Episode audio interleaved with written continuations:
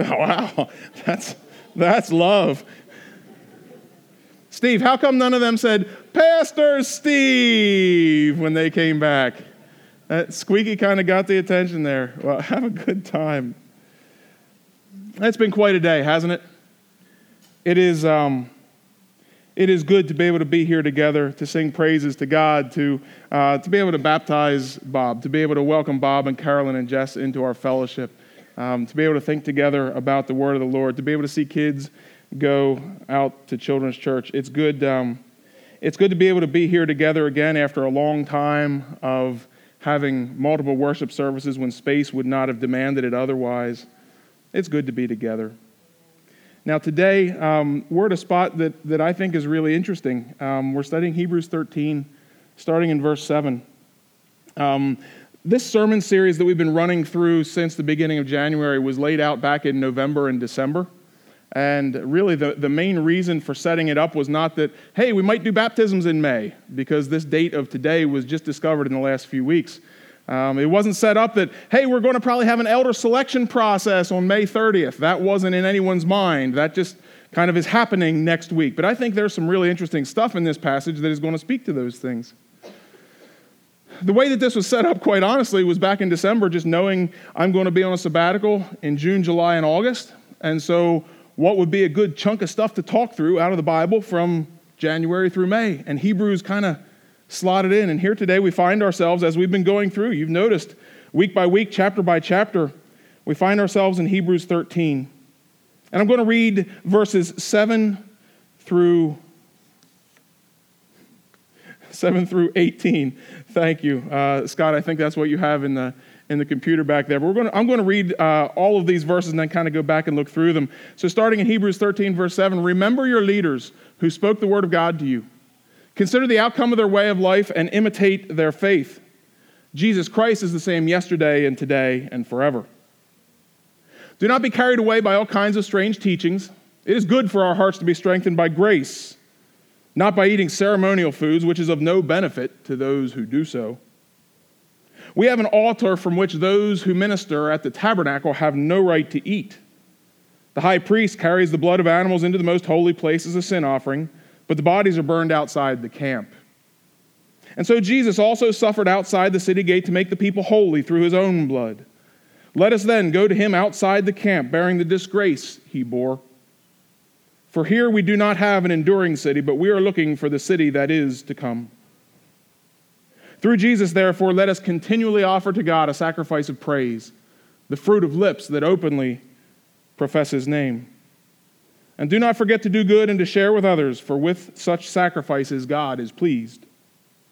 Have confidence in your leaders and submit to their authority, because they keep watch over you as those who must give an account. Do this so that their work will be a joy, not a burden, for that would be of no benefit to you. Pray for us. We are sure that we have a clear conscience and desire to live honorably in every way. I particularly urge you to pray so that I may be restored to you soon. This is what's written in Hebrews 13. And next week, we're going to talk about the very last bit of the book as the author of Hebrews kind of wraps it all up and, and thinks about how to close his letter to these people. But here we find ourselves starting in verse 7. We, we come to this spot where it says, Remember your leaders who spoke the word of God to you. Remembering leaders, that can get to be a dicey thing. Who are these leaders? Which leaders were they? Well, what we know is that these leaders have done something already. So these people have spoken the word of God to you, right? So that kind of puts it in context. These are not necessarily, these are not government leaders. These are, these are the people who have encouraged you in your faith. Remember those leaders, those who spoke the word of God to you. And we know a little bit more about who they are because of how verse 7 continues. Consider the outcome of their way of life and imitate their faith. The indication seems to me that that the outcome of their life is evident now. They've lived their life. Many scholars believe that the leaders who are talked about here, even though they're not named, even though they're not specified more than this, these are the people who have gone before us. These are our forefathers and our foremothers in the faith. They're the ones who they've lived their life, they've finished their race. We can see how their lives turned out. Remember them. Those people who led us. Many of us in this room can think of someone who is no longer here on this earth but they had a big effect on who we are, on how we think, how we act, how we pray, how we go about doing church, whether we're in church at all. Can you think of someone, a leader, so somebody who's no longer here? Can you think of someone where you can see the outcome of their way of life? Let's take a moment and let's not just read it, but let's practice what it does. Let's take a moment of silence and just remember your leaders, those who have spoken the word of God to you. Just remember them right now. Let's, let's just remember, church.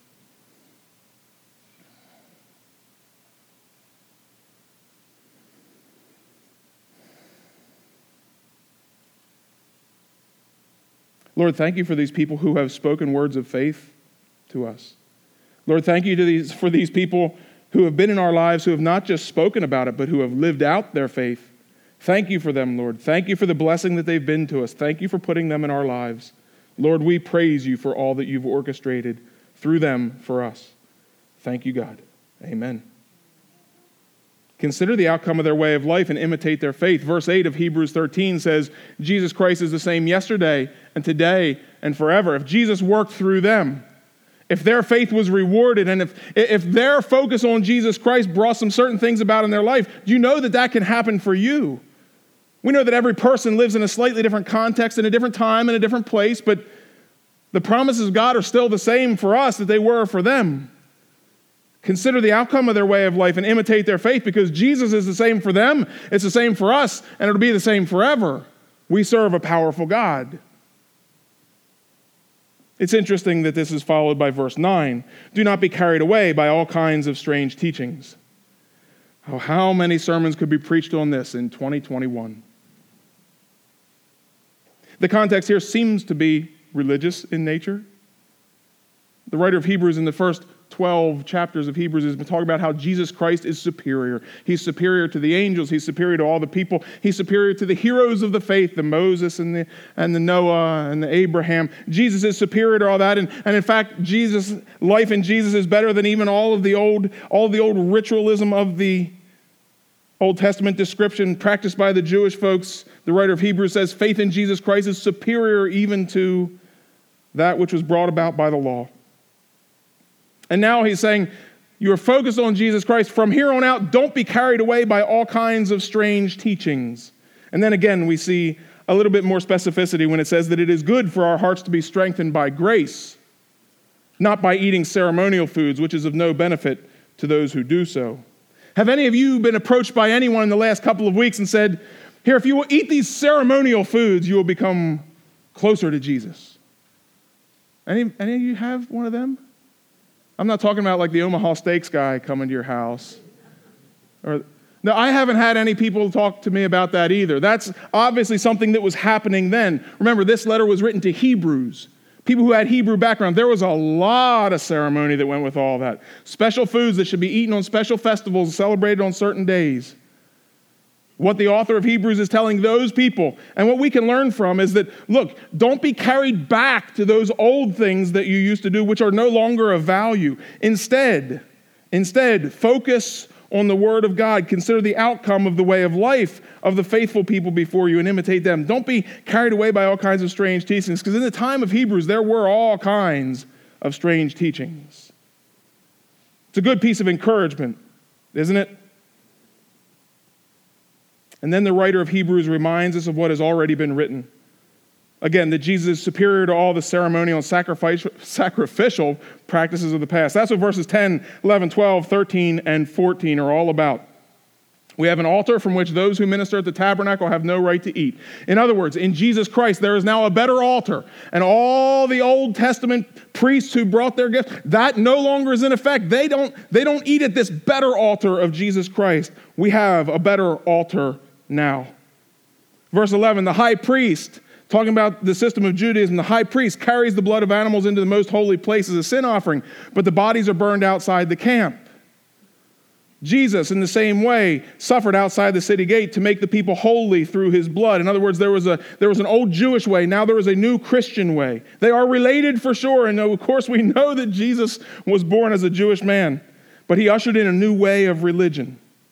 And so the writer here of Hebrews says, Look, let us go Go to Jesus outside the camp bearing the disgrace he bore. Because so many of these Hebrew people, they would have been in a minority where they lived. They were surrounded by Jewish folks, they were surrounded by Roman folks, they were surrounded by people who had no time for any of this Christianity stuff.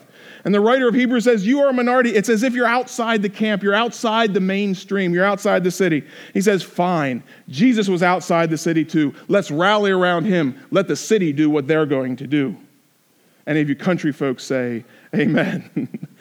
right? We, we can see what's happening here. Remember, this is written to a particular group of people, but we can learn from this today. This reminds us that whether you're in a place where Christianity is, is kind of most of the people you know, or if you're in a place where following Jesus is, is so absurd that you're the only one, follow Jesus well. Consider the examples of the people who have gone on before you and live for Jesus Christ not for all of the other stuff, not for, not for the people who want you to eat a certain kind of thing, not for the people who want you to follow a certain kind of cultural belief that the city might be putting forward. No, let us go to Jesus outside the camp. We might be outside the main line. We might be unpopular. We might be a minority, religiously speaking, but let us go to Jesus nonetheless.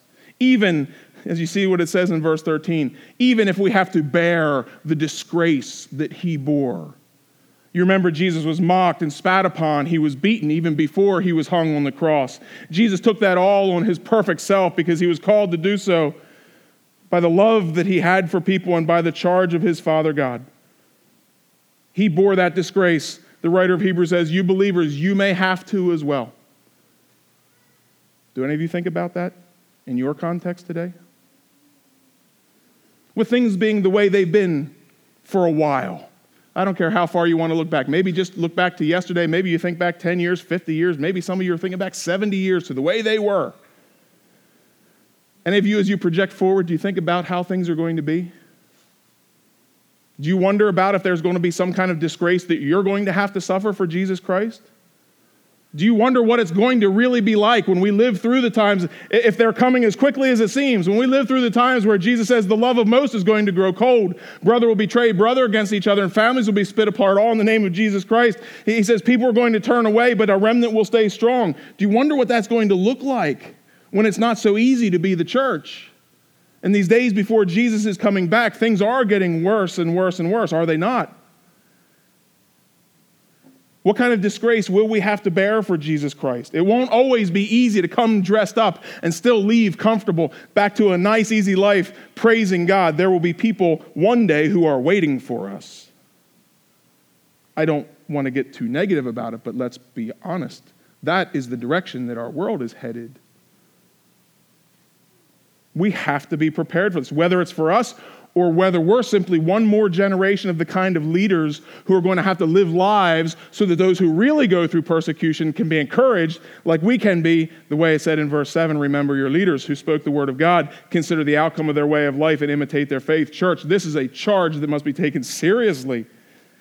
The writer of Hebrews here, wrapping up this letter, says, Don't turn back to all that garbage you did before.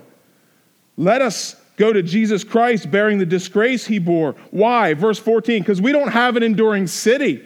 It's not in the strength of the city and the powerful walls and all the structures and all the majesty. That is not where power is. It's not in just the most people agreeing on the biggest thing. That is not where life is at. No, we don't have an enduring city here, but we are looking for the city that is to come. Even if it's unpopular, even outside the city, let us come to Jesus.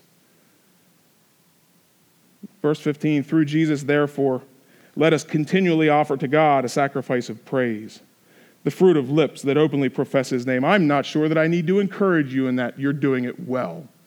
Let us continually, day after day, week after week, praise God. And yes, that does mean music. We love to sing here. We love to do music so much so that some people said, I've had enough of that. Let's, I, I, I don't like this church. There's too much music. Well, that's a shame. I mean, honestly, what are we? There's other churches that do less. People can be blessed there. But let us continually offer to God a sacrifice of praise. It may cost us something, it may be a sacrifice, but let us offer it. And not just with our singing, but with all of our words. Are we praising God in all that we do? This is the fruit of those lips that openly profess his name. Church, we get this, right? Let our words all the time, even if it's a sacrifice, let our words praise God. And don't forget verse 16. Don't forget to do good and to share with others, for with such sacrifices God is pleased. Church, your generosity staggers me constantly when I see the gifts that are given to missionaries and people who come here just doing a mission out in the world, and, the, and not just the money, the money's fantastic, but let's be frank, not everybody can give that. Even those who can't give money, the prayers and the attention, the encouragement, the people that speak to those missionaries and mission workers who are here, I see it, church, and I love it. Keep it up.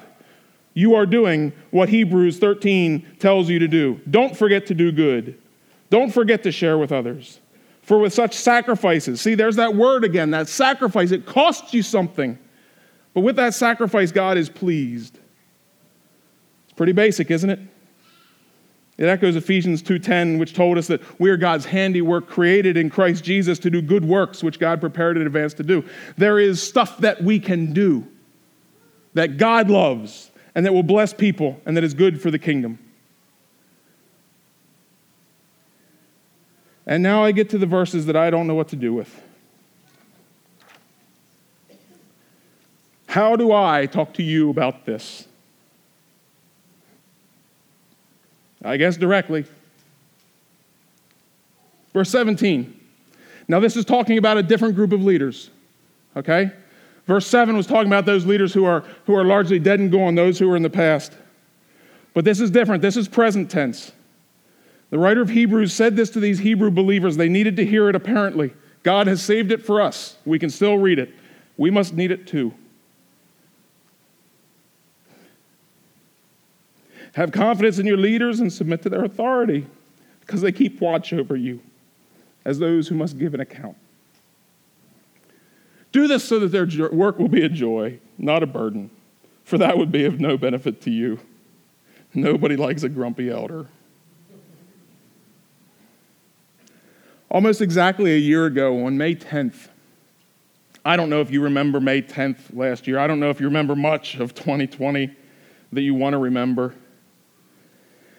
But a year ago on May 10th, we were still we were still not having live worship services. We were still recording worship services. I think our first services back together were in the very early part of June. That's the trend that many churches in our area followed. Some, some are just now opening up, some never had any weeks closed at all. Do you remember those times? That was difficult stuff, figuring out what to do. Not just with church stuff, but what's happening with schools. Kids are at home and remote learning, and where is my work, and will I have work, and what's the economy like, and, and what about this virus? Is this for real? Some people say it is, some people say it isn't. What about, we have to wear what? We can't go wear uh, mask stuff and social distancing stuff, and businesses closed. And you remember that was May last year. Do you remember in March and April how we kept thinking, well, another two weeks, another two weeks, well, maybe next month. This is going to open up in the summer. Certainly when we go back to school. Almost exactly a year ago on May 10th, I preached a sermon on Romans 13. It was Mother's Day. But part of the part of the scripture that Paul wrote down to the church in Rome nearly 2,000 years ago, he said, let everyone be subject to the governing authorities. For there is no authority except that which God has established. The authorities that exist have been established by God. I, I want to be careful, but I think that was a pretty good sermon. I liked it. You can go to YouTube and search for Waterway Worship May 10th, and you'll still see it there. One of the things that I talked about then and that I have wrestled with since is that it is difficult to be subject to our governing authorities. It seems to me that the governing authorities we are under, and I'm going to speak we as in just we Americans here in this part of the world, it seems to me that the governing authorities we are under are among the best in the world. But they are still people, and they often drive me crazy, regardless of which party, which person, which president, or which era. It is hard for me to be subject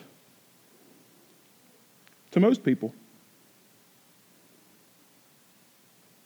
I think most of you would agree. One of the things that I love about living in this particular part of the world, here in southern Chester County and southern Lancaster County, is there are a lot of people who seem to think pretty independently. Don't get swept away by the latest fashions. I mean, sometimes we do, and, and yes, we are still part of this world and it affects us, but I've always liked, and of course, I grew up here, and so maybe I'm very biased, but I've always liked the way that people think about things and consider things and don't only get swept away the way that, you know, happens in other places. That's a real strength. But sometimes it can feel like a real hassle.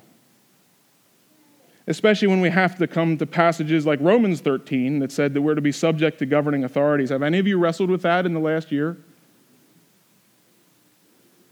I mean, how many of you have said something like, well, that's not my governor. I didn't vote for him? Is that caveat in Romans 13? You know, be subject to the ones that you voted for.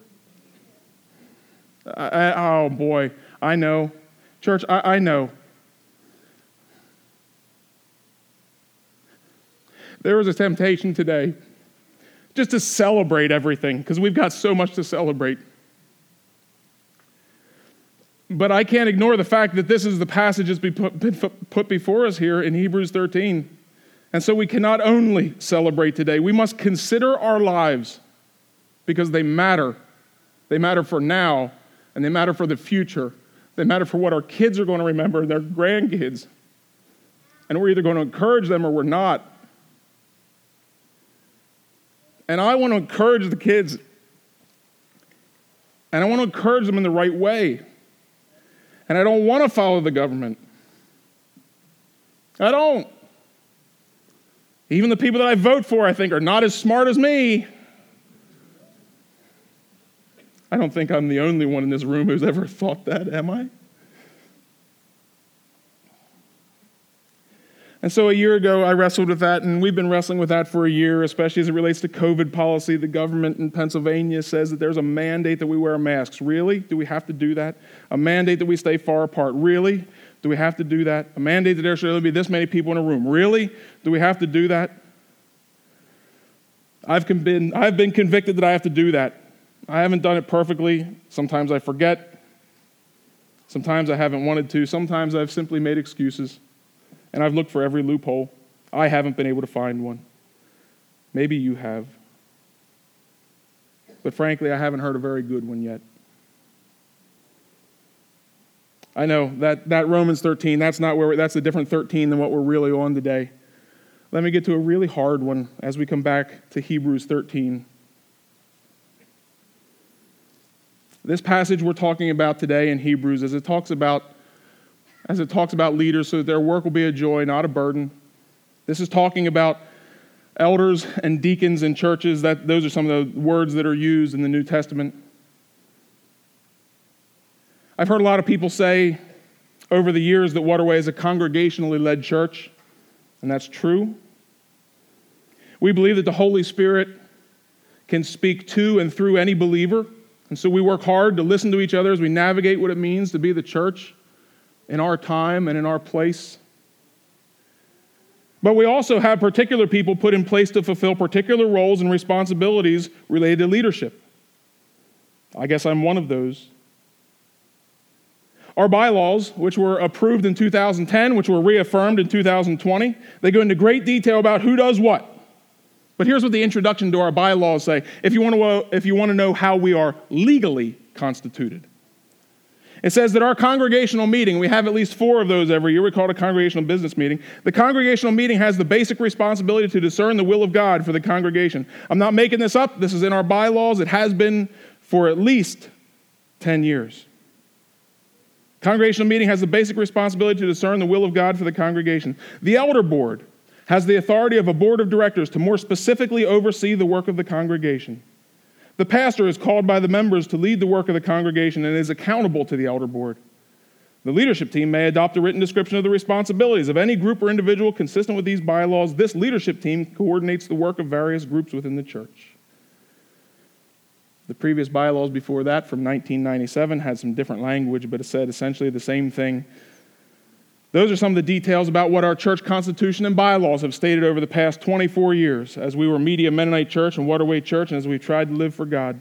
And now we find ourselves back at Hebrews. In Hebrews 13, 17, it says that we're to have confidence in our leaders and submit to their authority because they keep watch over you as those who must give an account. It gets a little bit more serious to me every year that I have to give an account for my leadership. I know that. I've been told that for 25 years. If you're going to be a pastor, there's a different degree of responsibility, a different degree of accountability, a different degree of visibility. And with God's strength, you've got to be prepared to live up to that. I heard that call humbly, I accepted that call. I continue to try to live out that call. You understand that. I'm not telling you anything new. I've been here a long time. In August, it'll be 18 years. My ministry is almost a grown up. That seems weird to me. I had, I had never been anywhere 18 years before, not even in the house I grew up in. As one of the leaders that seem to be referenced in Hebrews 13 17, let me tell you that it, most of the time it is a joy to serve and help lead this congregation. It is. And I don't have any plans to go any where else anytime soon. You may always tell me differently. but as long as the opportunity is here, I'm going to keep showing up. I feel called here, and I love it here. And that's why I have to say what I'm getting ready to say to you now. It is not always a joy to serve this congregation. Sometimes it is a burden, and not just for me. I see it in the face of my brothers who serve as elders. Pastor Steve, and Ross, and Gerald, and Robert. I've seen it before. I've seen it for years. And with you other men and women who have, you've served on the elder board or you've been the spouse of someone who served on the elder board, we've wrestled with so many things. And long before I was here, elder boards at Waterway Church and well, at Media Mennonite Church were wrestling with things that were difficult. God has been faithful. But I will tell you that this last year has been exceedingly difficult. as a team, we spent more time in elder meetings than any year that I know of before. Not just talking, although we did a lot of that. Not just reviewing government policies, trying to figure out what they say, although we did a lot of that. And not just praying, we did a lot of that too. But frankly, just wrestling together with how do we continue to lead this church as best we can. Some of that applies to COVID stuff. Some of that's just what are we doing with all these kids who need to hear about Jesus and we're handcuffed in so many different ways? What do we do with our community who sees this building go up and now it's shut down and we have, we have video opportunities and there's YouTube? How do we do that? What do we do with all these students who can't go back to Oxford in the fall, but their parents need to go to work? We, we've worked through these things. And, church, you've been part of this too. This isn't just the elders. But it's been difficult for the pastors and for the elders and for our leadership team this year. You know, we've had a lot of conversations with you, with church members, some of them on email, many of them on the phone or face to face. We've talked about masks and social distancing, and finally, those things seem to be letting up from the, from the government to which we are accountable. And we're able to modify our, our policies here and simply say to all of you follow the government to which you are accountable. But we've had a lot of conversations with church members talking about some of the specific policies that elders and leadership team put in place and had in place until about a week ago. I know a few of you really appreciated the policy. Few of you really did not appreciate the policy. And a surprising number of those conversations that I had eventually ended up something like this. And I'm not exaggerating. They'd say, Pastor, I hear what you're saying, but I'm going to decide what I do when I'm at Waterway. This is my church too. I get it. I get it. In your shoes, I may say the same thing. And there are many others who were not so bold or did not have the opportunity to have conversations like that with elders or pastors or leadership team. But your actions have said the same thing.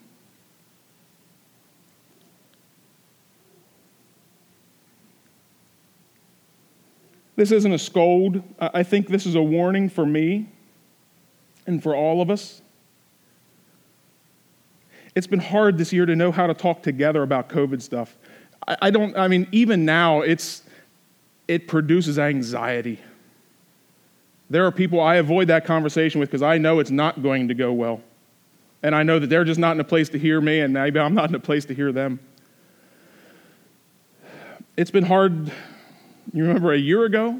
I mean, we, we couldn't even really gather together very well. How do we talk about stuff when that's how we're used to doing it? And I'm going to be honest with you there have been a lot of months where, where me and the elders looked at each other and said, Boy, it'd be, it'd be great to get everybody together and talk about this, but can we talk about this? I mean, can we talk about this COVID stuff and masks and distancing without, frankly, without just getting so mad at each other that we can't stand it anymore? I, I wonder if, if maybe as leaders we succumb to that fear too often. And yet there were other times where opportunities were given for us to have conversations and we didn't. Nobody from the congregation really spoke up in congregational meetings either. That's my recollection of it. So, we who are leaders need to do a better job of talking and listening with all of you when times are difficult and when, emotions are really high. Again, there have been a lot of times in the last year when we haven't known how to do that. We may have failed. But I can tell you with certainty that all of us who make up this congregation, all of us, every one of us, including the guy in the pulpit, including the elders in those early morning wrestling matches, including the leadership team, including the people who did and who didn't like the policy, including the people who do and don't like the current administration, or who do or didn't like the previous one. All of us who make up this congregation need to do a better job of living out what is instructed here in Hebrews 13 and submitting to our leaders because we are built, you and I, and we have been trained, most of us here, to do what we think is right in every moment. And sometimes what we think is right is not what God is telling us is right. And how do we discern that? We need to discern that by talking together and working together. And frankly, Hebrews tells us to have confidence in our leaders and submit to their authority. Why? Is it so that the leaders can get all puffed up? No. Absolutely not. A leader gets puffed up, you cut them off and get rid of them. I mean, there's lots of speaking in, in the New Testament about no, leaders should, should lead humbly and carefully, meekly, and thinking of everyone else there, never for their own personal gain. And so you can see why I am I am nervous about this sermon. And I say it with great fear and trembling. But things are going to get worse. We're at a spot right now where I'm excited. It looks like here as we get into the summer, some things are lightening up. Maybe, maybe some masks won't be required at all. Maybe it'll be all discretion all over the place. That'd be fantastic. Vaccines, not vaccines. Well, who wants to talk about that? Let's have that conversation and see who gets mad. All of us will. Church, it's going to get harder it's going to get harder to be the church until the time that Jesus Christ comes back. Scripture promises us that. It is, it is, there are going to be glimpses where perhaps a, a governor or a commissioner or a president will be, will be more helpful towards Christians or less helpful. Those, those things are going to rise and fall. But the overall trajectory is that the love of most will grow cold. And it's going to get so bad that Jesus Christ is going to have to come back. We're told about this in Scripture. I'll talk to you more about it in the fall. But we've had oh, 14 months to practice living in difficult times. How'd we do? I mean, how did you do with submitting to the government? I don't know that any of us got straight A's. I didn't. And understand, you can, you can hear this in that sermon. It doesn't mean that we follow the government unquestioningly. It means that until the government tells us to sin, we do what they tell us to do because God has put them authority for a time such as this. So just because we like it doesn't mean we don't have to do it. We, like, we follow as long as we're not called to sin. We're going to have to talk about that as government policies get funkier and funkier. And churches are encouraged to have confidence in their leaders and submit to their authority. And that's hard because some of us who are leaders don't know how to hold that authority at certain times. Sometimes there are circumstances that come up and say, What in the world? They didn't tell me in seminary how to think about whether to have a mask station at the front door or not. How do we deal with that? And what's the, is, wait, is this a recommendation or a requirement or a mandate? That takes like a, a doctoral degree in civics. And do any of you have one of those? This is hard. It's hard for leaders, it's hard for congregations, it's going to be hard for Christians. Now, God is faithful, and He's carrying us through. I know it because we're here today. And God will continue to be faithful, but life is going to be hard. In the short term and the long term, life is going to be hard. We're going to need to be better. Not just by ourselves. I mean, I'm not just talking about like we need to improve, we do. But we need to do what Bob and Carolyn and Jessica talked about today submitting to God and following Him with everything that they are.